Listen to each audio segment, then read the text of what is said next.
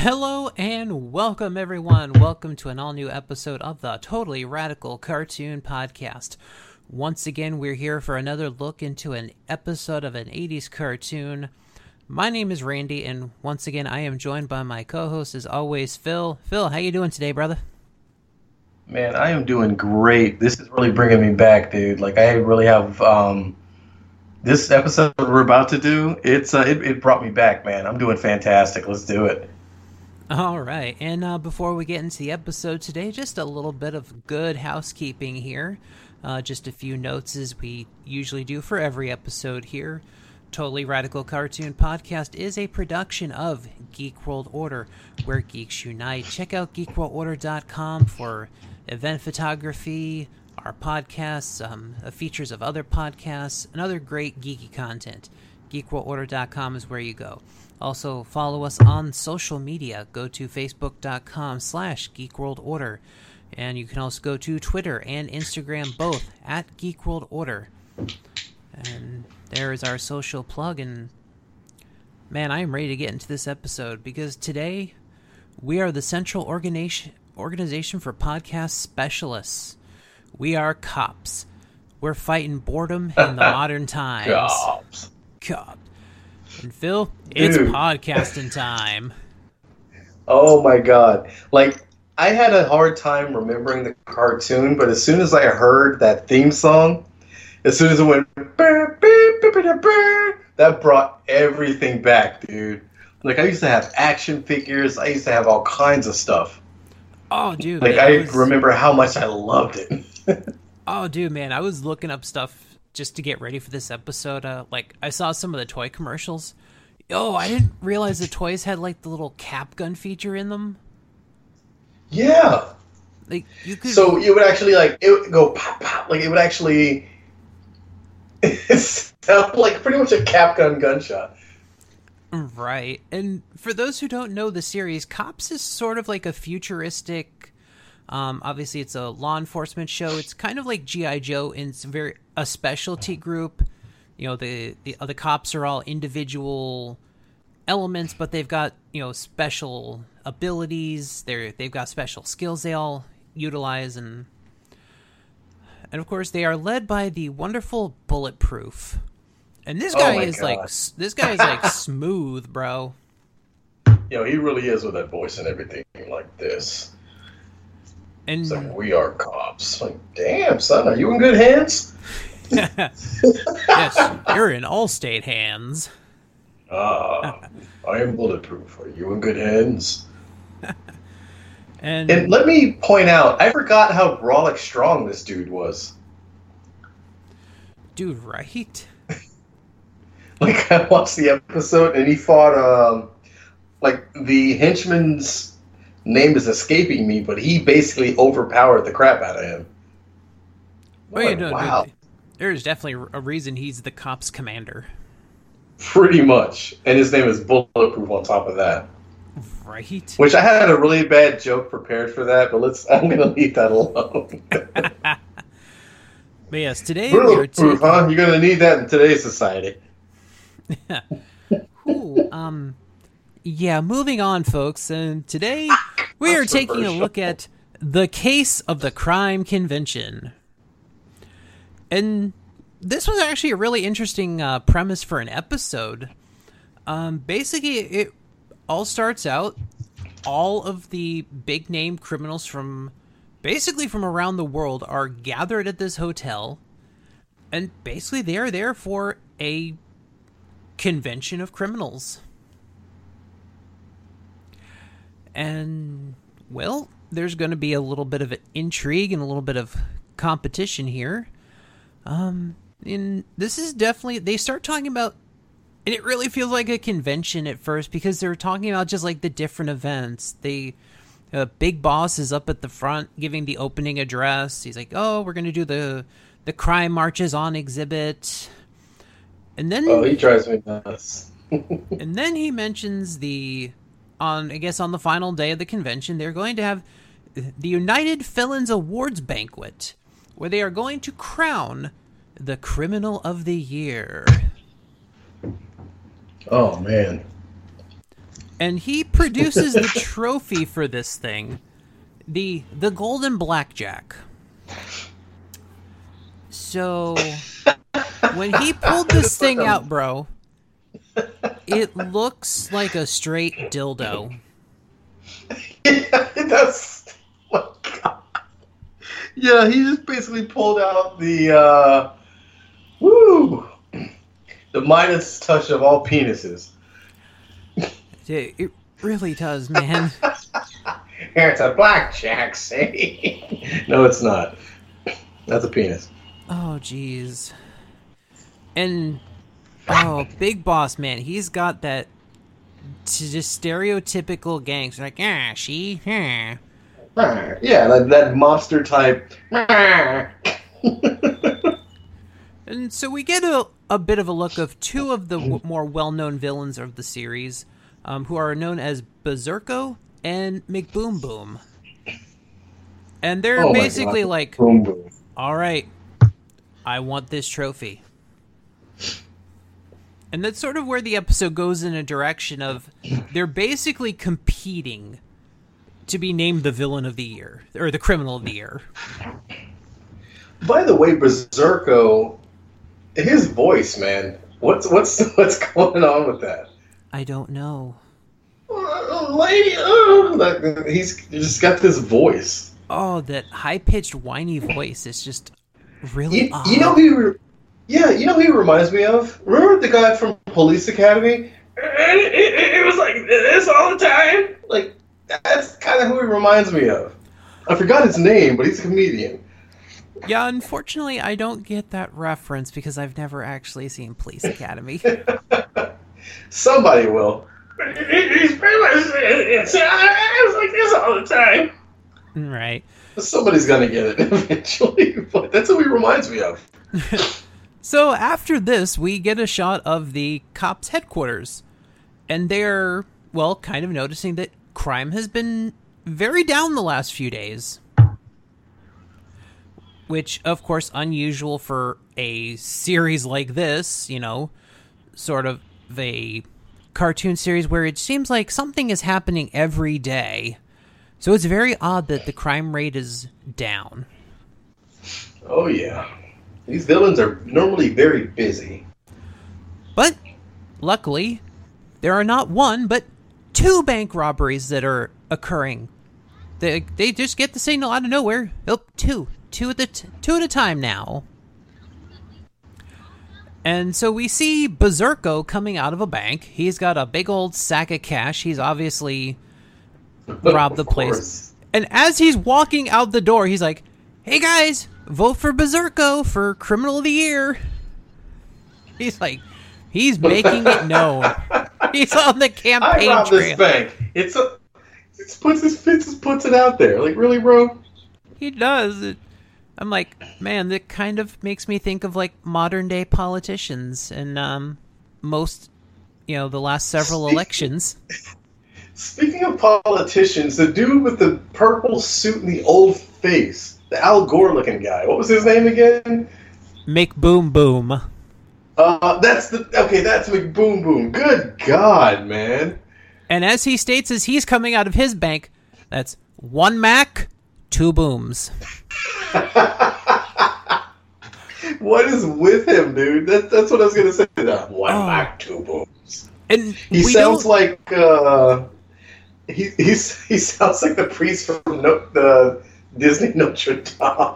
Dude, like he's got like a really slick old man voice, and he's dressed impeccably. Like, like, yeah. Dressed impeccably in the pimp suit. Right, and we don't that see a, it in that this... That is a pimp suit.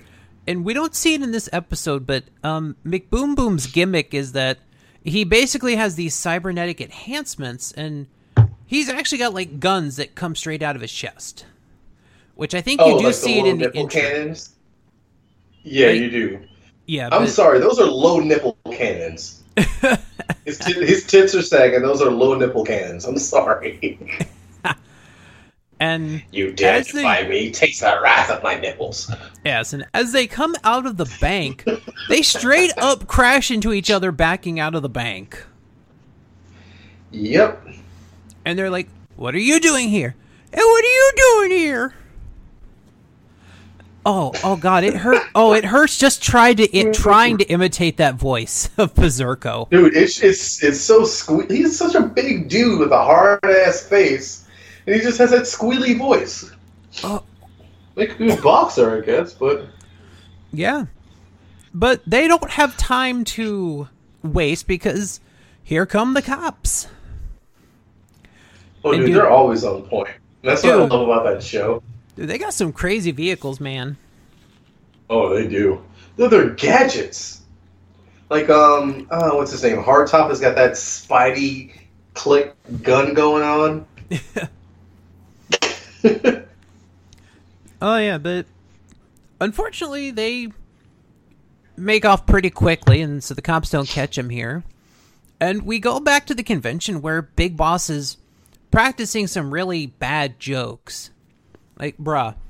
He literally practices his joke where he's gonna go up to down to, you know, up to his podium. He announces, "Yes, I just need to make it known that the hotel management has told us that someone has been stealing towels." Pause for effect.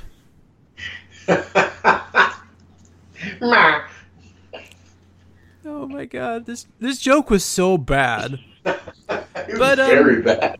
Berserko comes into the room because, um, if, for those who may not know, Berserko is actually the nephew of Big Boss. That he is. So he's coming for advice and trying to figure out, you know, how can I win this v- criminal of the year? And Big Boss basically goes, ah, you gotta go big. You gotta go big here, boy. The bigger the better. Which, I mean, yeah, I guess that's pretty good advice if you're wanting to be noticed. What better way yeah, than to go much. big? They pull off some Grand Theft Auto five type stuff and be that thing. And so we then we go to a scene where um, Doctor Bad Vibes, another of the prominent villains on this series, is actually working on basically the display piece for the Crime Marches On exhibit. Like, he's trying That's to get, Mister like... No, go ahead, sorry. Like, no, he's, like, trying to get, like, all the, the presentation elements. Like, like he's literally in convention mode trying to get... Make sure things go according to plan. That's Mister Braincase. Like, that's one of the things, honestly, that brought me back. Because I had... He was one of the first action figures I had from Cops. Mm-hmm. And then it just went from there. So I remember that brain case specifically. Yeah. Because they had it to where there was like moisture in the brain case, so it looked like an actually like wet brain. It was crazy. That was like one of my favorite like toys for a while. Right. So McBoomBoom comes in here and he's actually looking for help from Doctor Bad Vibes, but Bad Vibes is kind of like, I I really don't have time for this. I I I gotta make this thing. And it's sort of like the thing through this episode, just like he's trying to make the centerpiece, this big electrical display, and it just kind of keeps breaking on him. Yeah, it keeps like popping and exploding, the bulbs are bursting. He's literally... He's, just, he's like, really doing a bad job. It, he's literally like a cosplayer whose costume is just breaking every step of the way. It's like, take five steps, oh, another piece is falling off. Oh, another piece.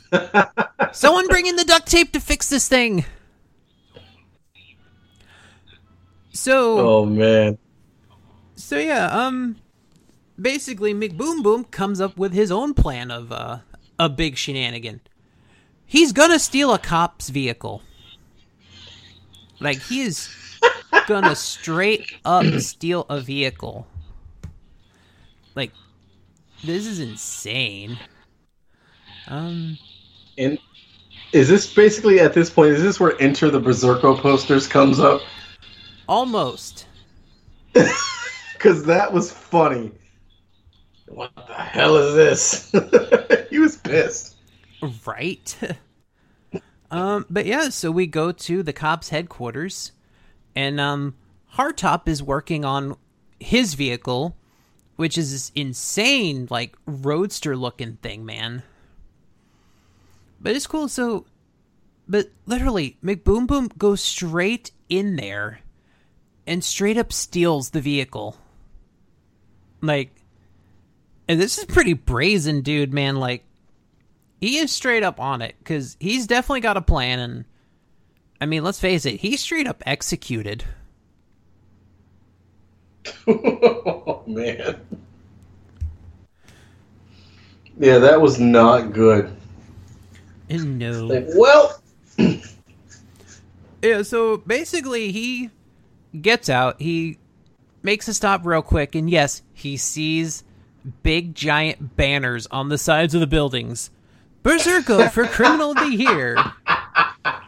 So it's like... Well, that big, weird, underbite smile. I don't know. Yeah. It, his face. Man, no, basically this whole episode is like, top this. Pretty much. It's it's like a, a huge one-up. Dude, so we get a chase. Hardtop chases him in this, like, you know, his slick roadster vehicle. Um, and he literally gets, like, stopped by, like, two trucks. Like, Berserk, or McBoomBoom kind of manages to weave in and out of some trucks. And then two of them just go... Like he- Oh, go ahead. That's, that's what I was getting to. It's like it, they kind of like like mush between them and just did he push them off or did they just veer off? Yeah, I don't. I couldn't figure out what happened there because like he just runs off the side of the road. It's like how? You know that made no sense at all. I'm like because those two no, vehicles just boxed Hardtop in. Like. Hardtop's just dealing with New York traffic now. Pretty much. What you? What are you doing? Um.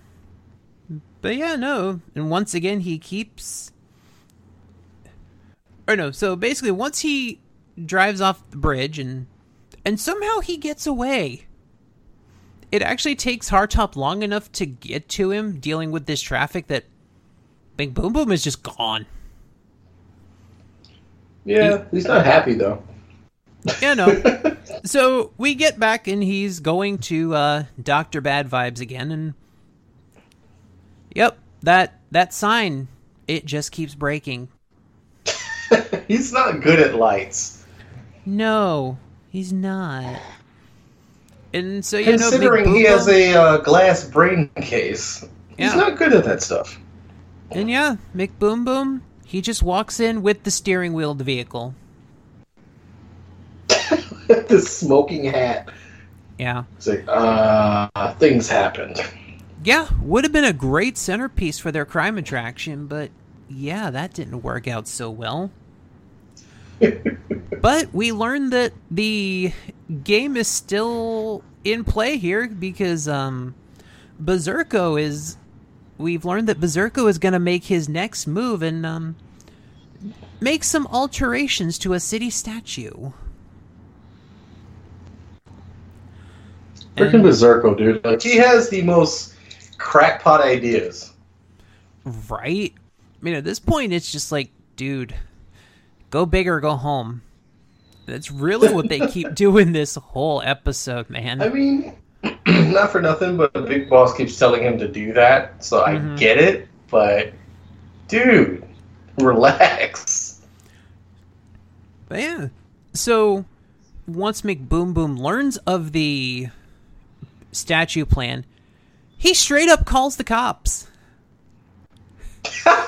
He goes to a payphone, calls cops Snitch. headquarters directly, and straight up snitches him out. Snitches get stitches. I mean, that's basically the plan. He was hoping Berserko goes to jail so he could get the Criminal of the Year that way. Like, um, I really don't know how that would fly in the, in the criminal crime ring. It's like, yeah, I snitched him out to the cops so I could come out on top. Hey, look at me. Criminal. Yep. So like, at this uh, point... Mm. So the one that answers the phone is an operative by the name of Mainframe, who I believe is their is the cop's computer person. And yeah, if I'm, I can't remember. Was there a video at any point? Oh, I know there had to be, because I swear, I think she said something about the guy was wearing a hat. And somehow... Um... But somehow couldn't recognize who it was. Just like a anonymous tip, but you've got like a video phone. And you saw the guy wearing like this purple hat and didn't put it together. Okay, wow. Whatever. So these two... That uh, is funny. So Hardtop and Mainframe, they head out to the scene to check out the tip. And yes, they see Berserko and um, another villain. Oh, which I cannot remember his name. I want to say it's like Rock Crusher or something. So, um, but is he the one with the uh, prison hat? Yeah, and he's got like the, the jackhammer. That, yeah, he's got the jackhammer. He's got that huge like undergum thing going on. Right. Like where his lip is like tucked into his mouth. Oh, yeah, dude, like, all the villains on this show are drawn with just, like, these exaggerated Ooh. comic features. Yeah, like, he he really had a, he really had that undergum going on. Oh, man, that was, yeah, insanity. Like, that was, that needs medical attention. That was swollen. Yeah. But, yeah, so the plan is that Berserko is going to cover this city statue in concrete and have the other villain... just reshape it to look like him. So he's literally just going to leave his mark on the city with his own statue.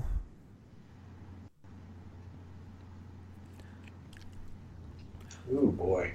Like, I guess, I mean, again, his, what did he tell him? Go big or go home? Pretty much so. Right. Uh, so we do get the, the two cops come in. And unfortunately, they do not do very well in trying to apprehend the criminals. Mm, no. They get the concrete and, poured on them. And the t- they get their typical cement shoes put on them, too. Yep. So like, meh, cement shoes, hey? And this is, like, the quickest drying cement ever, dude. Like, they are their feet dude. are trapped within, like, seconds. Yeah. Like, I mean, yeah, I mean, I guess if you're going to be in this futuristic time where, and just have all and these has a quick resources going on, obviously they've got some kind of, some kind of criminal technology they're working. But as our cops are in certain peril, of course, we have to have our wonderful eighties trope of, are the good guys are in danger, so we have to go to commercial. And we'll be back in just a minute, folks, as well. All right. The case of the big chase. Officer Roadblock grabbed a squad car to stop Cuckoo before he got away. Set the barricade! And Officer Taser brought the paddy wagon to blast Hyena. Cops! Cops, squad car, and paddy wagon sold separately with caps. Cops! Fighting crime in a future time! If we're gonna stop the crooks, us cops gotta know who they are. That's the Rock Crusher. No jail can hold him. And here's Berserko, a dangerous street punk. Meanwhile, at the crook's hideout. Look out for Long Arm. He's a tough street cop. Sergeant Mace, the SWAT team leader. And Bulletproof's a federal agent. Give up, you crooks. You're surrounded by the cops. Ah! Cops and crooks sold separately with caps. All right, and we are back. And of course... as we come back to commercial, of course, our heroes had just been encased in concrete, and they are being taken towards the convention center, where the Crime Syndicate convention is happening. And we're now closer to the main event itself, and bruh, Doctor Bad Vibes, man, got this crazy pink suit going on. Yes, with the rose and the like jacket and everything. And also, there's another observation I wanted to mention. Um, what's the guy's name again with the pimp suit on? McBoomBoom. McBoomBoom looks like a very unhappy Joker. Old man Doesn't Joker. He? It's like old man Joker. He's like, I don't want to be funny anymore. Like he's just not Like, he just doesn't care anymore. Right? And he just, like, he tried to go the way of a pimp, and just, it failed miserably. So now he just doesn't care about anything. It's just sort of the, the test of time. It's like, well, crime has definitely taken its toll on you. You can you can clearly tell this guy has been beaten a few times, and, um, yeah, he's sort of losing his will to live. Yeah, he just does not care. So much, in fact, that he snitched. Right. And speaking I still can't of, get over uh, that. Like, he snitched. And speaking of snitching, we go to the main exhibit hall where everyone's, you know, sitting at their tables, just being, you know, waiting for the ceremony to happen. And, bruh, Big Boss straight up calls out that someone stooged on him, on his nephew. Yep. That does not go well in the crime syndicate at all. No. That's a snitch. That's the thing, like, even just, like, watching the scene, like, I couldn't see if he was, like, directly hinting at McBoomBoom. Like, I'm not sure if he knew. Like, I didn't see him, like, kind of indicate in any I mean, way. He, he kind of turned towards him, and McBoomBoom was like, mm, mm, mm. Like, his face. Okay, I may have missed that, because I didn't like, see that. he, just, he kind of made a face. Because he kind of turned in his direction, and McBoomBoom was like, ah, whatever, I'm whatever, I'm old, I don't care anymore. Pretty much. Yes, and he, oh, and he actually says, ah, oh, somebody stews on my nephew. Where's the honor among thieves? And then that's when he makes the face. Like, they zoom in on him, like, I, I think I was just laughing at the audacity of the statement so much that I didn't actually catch exactly. That. I mean, that's kind of the thing, man. Some of these shows, like, sometimes you got to watch them over again. It's like, you, you get so many little things you just miss. Yeah, those little innuendos. So, we go back to our heroes. They're in the, um... Their where wherever that exhibit is. So they have this crazy idea to escape. They're gonna work in tandem and hop off of the I was like, dude, how the how the fuck did this work? What kind of leg and core strength do you have to have to hop concrete past this gorilla-looking security guard that's anxious for no reason? So, first they have to work in tandem to get off the platform they're on. But how does that? How are they able to jump up? As I would assume what looks like the slab of concrete they're buried in should easily weigh more than both of them combined. Yeah, and they're just hopping along. And like, what kind of strength? Dude, they hop off the platform, and I literally go, um, how how is this working? And then they just keep going. And then, down the hall. Exactly, like this. They bust They bust through a door and, like, knock over the Rock Crusher guy. And, like, he can't even muster to chase. He's like, uh, nah, whatever. Exactly. He's like, oh, I'll be paid enough for this. And, yeah, no, I'm still... Still wondering how this is working. This, this is literally me. How is this working? And they go out the front door. They hop, hop, Dude. hop, hop, right to the payphone. They smash that door. Right. I mean, at some point with the, I would assume the force required to move themselves with the concrete, at some point this concrete will start buckling. Yeah. You'd think that much traumatic force would eventually start chipping away at it at least, or make some kind of structural crack. This is like, nope. this, this is somehow the strongest yet weakest concrete ever. I was going to say, is it like a rubber-like concrete? Because they were just hopping away. Right. Like, here comes the bellboy. Oh, he opens the door. But yeah, keep so hopping along. We get a... Yeah, they literally hop right to the phone, and they call headquarters. And who answers the phone? Our man Bulletproof. S- Slick Soul, Soul Glow Bulletproof. Yep. Bulletproof in his in his glorious Jerry curl. Just let your soul glow. But seriously, he's Yo, like he has got he has got that slick, shiny shit going on. Bro, this dude is calm, cool, and collected. He is like literally the child edition of Shaft. Pretty much, yeah. And of course, he says it, folks. It's crime fighting time. And they all love that. So God, especially what's his face? He's I forgot I, I forgot I can't recollect if he's in this episode, but uh, Mace. Yeah, he's in the episode because he because he's got he's the one that's got like that red visor and like the orange jumpsuit. Yeah, he is a lunkhead, dude. Yeah, he's got. I don't think he actually speaks in this episode, but we do see him in the in the upcoming battle, and we see some interesting guys in there. Like, and I can't remember any of their names, but like, I swear one of them's a cowboy.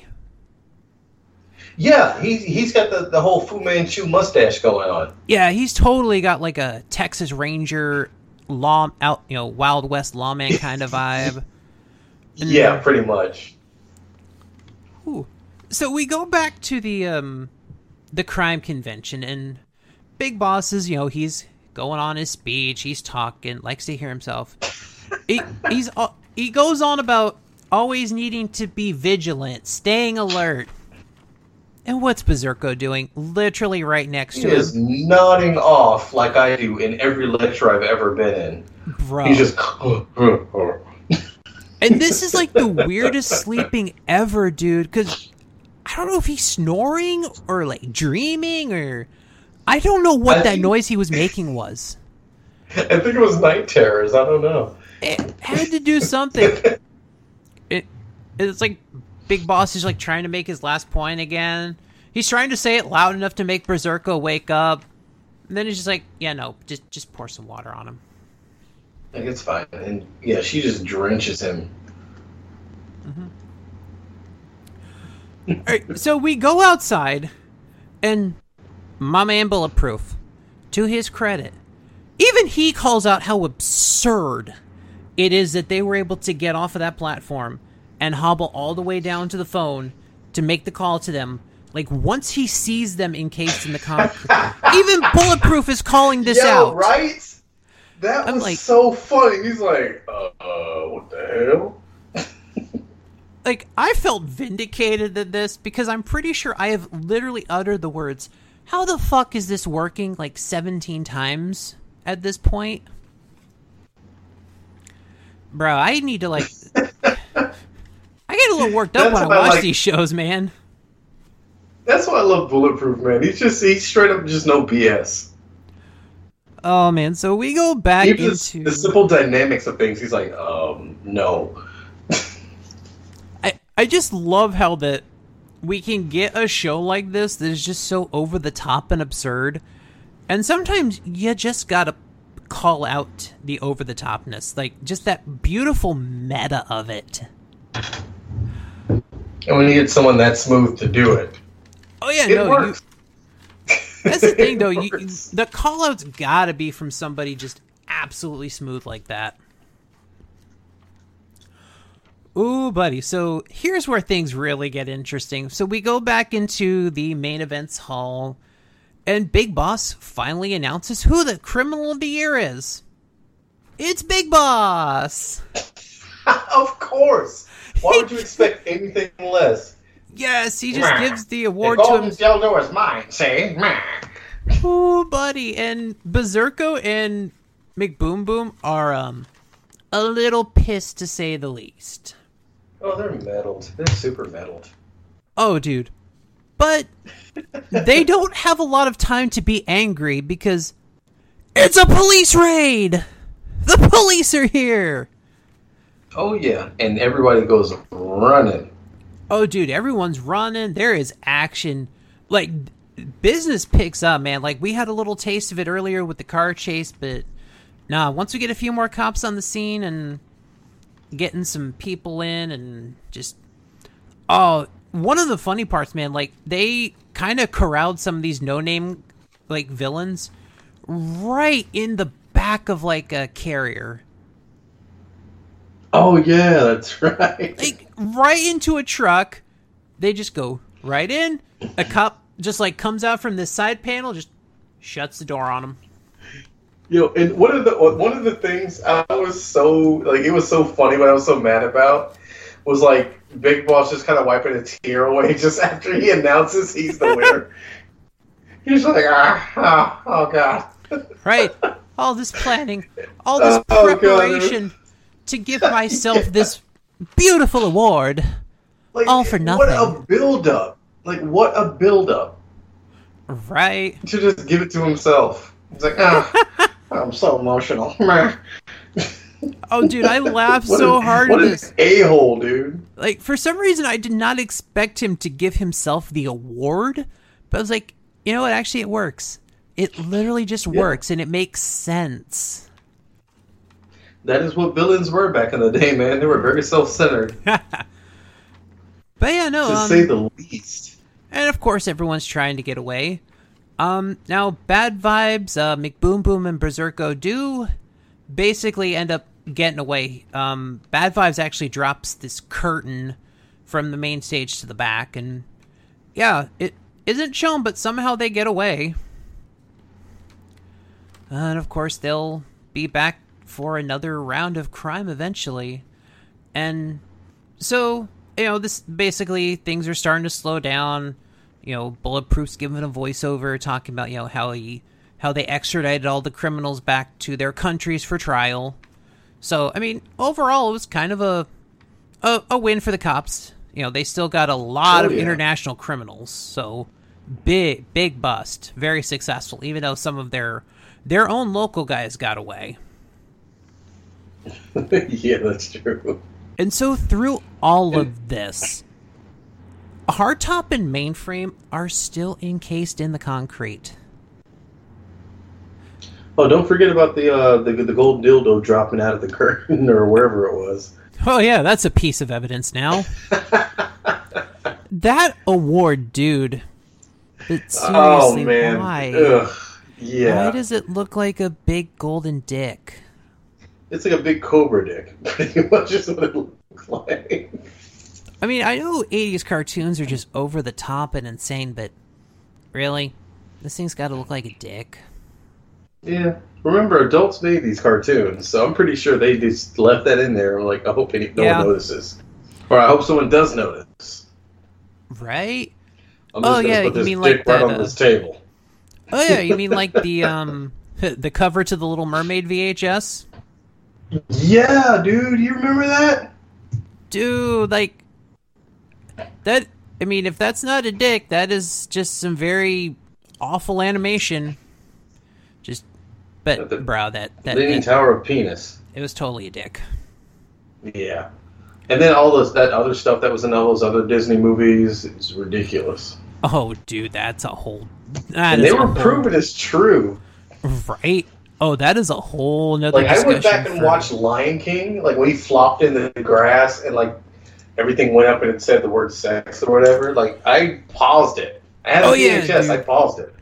Oh, yeah. They they tried to say it was like, no, it's S F X for special effects. Like, no, that's an E. Yep. Very questionable. I can spell. Oh, dude, there are some definitely some crazy ones. I What was it? The Rescuers? Not the Rescuers Down Under, but the Rescuers? Like, one of yeah, the, that, that the, hotel. The nude card or whatever it was. Yeah, it was like one of the like the, they had the scene where they're staring at this like wall of like apartments, and yeah, one of them's like a little porn picture just inserted into the hotel into that apartment. Dude, they're like, and it was so it was so quick, like you really had to look for it. But once you saw it and you caught that, like you captured it, that's exactly what it was. Right, and that's sort of the thing, man. Like. I guess at some point, especially back in those days, like the eighties and nineties, we're still doing a lot of the hand-drawn animation. So it probably got pretty, yeah, r- you know, kind of tedious to have to draw the same thing over and over and over. Especially if you're doing higher frames per second for higher, you know, video quality still. You have to draw right, all exactly. of those frames. And yeah, no, well, animators were hard work back then. Dude, animators, you know, they that's why all those things came into the videos, man. They, just animators like, no, I'm bored. I have to break this up. Here, here's something somebody will find. And like no, yeah. And nobody finds it until like long after they're like fired. It's like, uh, so you drew a penis on the Little Mermaid castle. You, you gotta go. Yeah, suck my Easter eggs, whatever. But yeah, so um, yeah. All in all, dude, I actually thought this was a pretty fun episode of the series. Oh yeah, it definitely was. It showed how pompous villains can really be, mm-hmm. which was kind of the, the that was kind of the thing back then. They were just really pompous and really self-centered, and that's right. What made them funny. And it's one of those shows, because, like, a lot of shows don't do episodes that are more villain-centric. Right, you're absolutely right. It was centered around the villains. Yeah, like, the cops only had a couple of scenes in the episode. And there's a few that, like, there are some really good examples of that. Um, there's a Transformers episode in Season three called Webworld, where the Autobots are in the first scene of the episode, but literally none through the rest of the episode. It's basically sent. The episode is basically centered around Galvatron. And oh, that's an episode we'll probably do probably very shortly. Maybe once we get a couple episodes of Transformers in, but that'll be definitely be one yeah. down the road, because it's actually one of my favorite episodes of Transformers, just for, just because of how different it is. And oh yeah, I, that's definitely one of the things that really helped this episode in me. Surprisingly, like, n- I don't think a lot happened in this episode. It was just kind of like, you know, scene, scene, scene, action. But it was still a good framing device of having it focused on the villains and doing something a little different. Right, and you don't you don't really get that a lot. Like, you'll maybe get like maybe one or two one-off episodes to where that happens, but those are the episodes, honestly, you remember the most, because as much as we focus on the heroes, like when they do, like they dwell into the villains like that, it's, I guess I can say it gives you a whole new perspective. Right. No, and I love when shows in general take some risks and really do something different, because a lot of eighties cartoons, and th- that's the years it really had the kind of the stigma that a lot of the, the episodes were basically just thirty-minute toy commercials. Pretty much. Um, I know it was, the, straight, it was just straight protagonists, and that was it. Right. You know, because you wanted to sell the good guys. I mean, you had to have enough moments to make people want to get the bad guy figures, you know, at least to have something to beat up. But, yeah. I mean, the eighties were basically that generation where the cartoons were like... Because... Really, once you kind of get into the nineties, you see the restrictions and kind of the F C C rules being applied more into, you know, how directly you can sell items through cartoons like that. And it's definitely an interesting time, to say the least, because, yeah, the rules and requirements as you get into the nineties and the two thousands, and the shift towards more educational programming, and the, you know, that, you know, you had that little E slash I on your screen telling you you were going to learn something in that cartoon, which um, yep. those were the I, worst cartoons. Holy crap! Those were the worst cartoons ever. Like, anything that had an E I that like wasn't Magic School Bus were basically terrible shows. Oh yeah, because they, they, they kind of pushed it too hard, and it was like, where's where's the actual, where's the entertainment factor? Right, because there weren't a lot of shows that really could balance that between being educational and entertaining. Um, it's really why I feel like the eighties cartoons were the golden era, man. They were just perfection. We just had all the over the top villains. Fantastic action. Like, I mean, they were educational in the sense of like learning right and wrong, but you right, know, and not exactly. just in and the that's... right, and not just in oh. the sense of doing like the P S As at the end to have that quick thing, but even throughout the show, like you weren't learning like educational school things, but you were learning right from wrong. You were learning, you know, good guys, bad guys. You were learning life lessons and being given a way to filter and come to, you know, decisions about how you view the world and the kind of influence you want to have in the world. And it's really, I think, what yeah. eighties cartoons did the best. And they did that through the storytelling they did in the cartoons themselves, you know, when they took, a lot of times when they took more risks. You know, and a funny part was, um, what I like that Cops delved into sometimes was um, one particular episode that I'm starting to remember now was um, an episode where Hardtop was afraid of heights. Oh, so, I think that's that's actually the first episode. Cause yeah, and he, I, he ended up overcoming that, and he's like, he looks in the screen and is like, yeah, anyone can overcome their fears. And like, he didn't let that stop him from doing his job. Like, he eventually overcame it.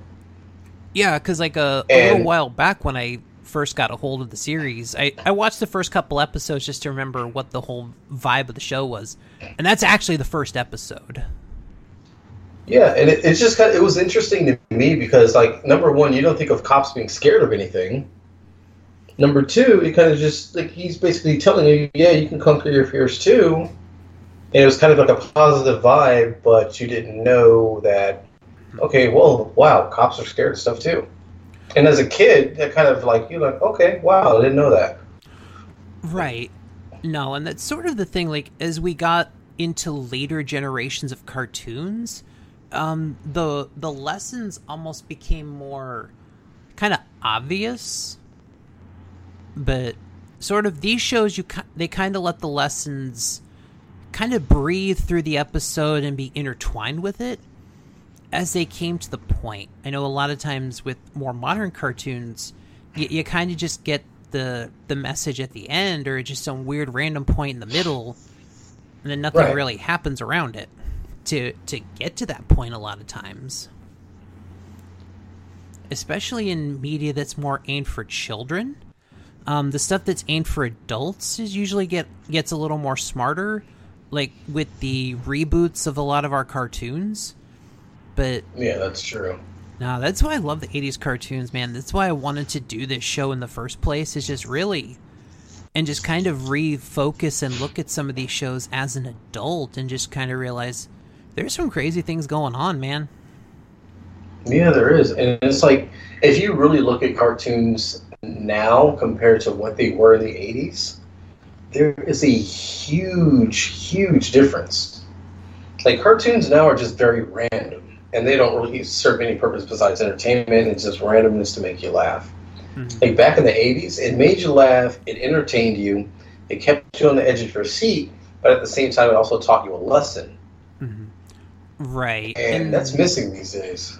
Yeah, and it sort of goes back to the dynamic of the mediums as well, because on T V, you know, we didn't have back then the, like, the Netflix and the things we have now where you can... You know, we don't have the instant access. At you know, back then, right. they, they had to hook you right away. Yeah, anticipation was everything, because you had to wait until the next day or next week or whatever it was, depending on what show you watched. You had to wait. There was no binging. There was none of that. Right. Like, you could buy the V H S tapes, but you would still have to wait for the next V H S tape to come out. Right. And that's sort of the thing with Netflix now. Like, they can craft a show and have it get to a point, but they're going to release the whole thing at once, not, yeah. you know, once a week or even once a day. So there's definitely a dynamic shift from when we were kids to now of, and of how you consume media, how you can construct the media in a way to get your point across. Because a lot of times you didn't have that, you know, you had to entertain now. I mean, a lot of shows did produce mass episodes. Like, you know, a lot of shows would have like the sixty-five episode arc, you know, the seasons, because that was the number right. for syndication. You know, if they had just sixty-five total episodes, They could sell off to syndication, get on multiple channels. But even then, a lot of the episodes had to be contained one shot because you really don't know what episode's going to air on what day on the syndicated channel. Right, exactly. Whereas you go to something on Netflix, they'll they release the season. You know, you start at the first episode, go through, but you know, if it's a slow point, you know, well, okay, I know it's going to build to something at the end of this arc. You know, I've got to go through like, you know, ten, twelve, thirteen episodes, but I know it's going somewhere. You know, back in our day, you could watch an episode and go, well, don't know when I'm going to get to see the next one. Exactly. Hope this was good. But as soon as that next episode came on, dude, the excitement. Oh, absolutely, man. It, I think that's really the feeling of nostalgia, man, at this point. It's so fun to go back and watch these cartoons and just relive that joy, that just absolute amazing feeling. And then we get to, you know, feel it again as we get these different reboots and we get to experience them in a new way. You know, they're made for the new generations, but there's so much stuff that we can enjoy as well. And, you know, like the shows that we had when we were a kid, it's definitely a different experience because, you know, people get to see them with their kids now and they get to see the joy that it brings them and their reactions and kind of go, oh yeah, that's the reaction I had when I was a kid. Right, exactly. And then going back, like me being a dad myself, like going back and showing your kids what you used to watch and them actually getting into it and wanting to see more and more and more of it, I, I, I'm going to tell you right now, that is such a proud feeling because now extra nostalgia set in. You're showing them what you used to watch as a kid. It's like, oh, this is cool. I like this. And you get to relive it. And while your kids are living it for the first time, you get to relive that with your own kids. It's, it, dude, it's a ridiculous feeling. Mm-hmm. Like, it, it's it's super awesome. Like, my kids, like, they're like Ninja Turtles now, and I'm starting to show them what I used to watch back then, and they're into it. Like, they're on board. Mm-hmm. You know, so I'm just going to keep introducing them to more and more and more stuff. And it's like, you know, the cliche is like, you got to know the classics before you know the modern. Mm-hmm. And it's, dude, it's it's crazy. It's crazy reliving that, like especially like when you have kids and rewatch that stuff with them. It's it's it's a fantastic feeling. There's nothing like it. Oh, absolutely, man. And of course, we're just gonna keep getting that nostalgic feeling as we go on and on, man. Because we're here for the long haul, and um, and I think that's gonna do it for this episode of the Totally Radical Cartoon Podcast. And um, don't forget to check us out at geek world order dot com. Facebook.com slash Geek World Order, Instagram and Twitter at Geek World Order. And of course, please uh, don't forget to go to iTunes, Google Play, Stitcher, Spotify, TuneIn, you know, or anywhere else that you'd like to subscribe to a podcast, man. Of course, give us the, the old five-star review, give us that text rating, and definitely help us out, man. Help the show grow. That's how we get to where we need to be. So definitely just give us some some positive feedback. Um, another thing you can do, uh, if you want to leave a text rating on iTunes or your plat- your podcast provider, um, go ahead and do so. We definitely want to encourage um, creative reviews. If you can think of, you know, anything fun or creative eighties related, Um, go ahead, man, and once we get some of those reviews in, we might read them on the show here if we can get some, some good ones in. Oh, I I would love that. By all means, please send those reviews in. Um, if you like what's going on now, trust me, it's just going to get better and better. Like, wait till you see what we do next. The next the next uh, shows we'll be doing. The it's just it's just going to get better. Trust us. This is the eighties. You can't not do great things with eighties cartoons, so you're gonna love it. Oh, absolutely, man. And once again, uh, we are the Totally Radical Cartoon Podcast. We will see you next time. Cops, roll call, highway, mainframe, long arm, Bowser and Blitz, sundown, hardtop, mirage, bullseye, mace, barricade, and they call me Bulletproof. These are Empire City's most wanted crooks. Berserko, Rock Crusher, Misdemeanor, Turbo Two-Tone, Doctor Bad Vibes, Nightshade. Use caution in apprehending.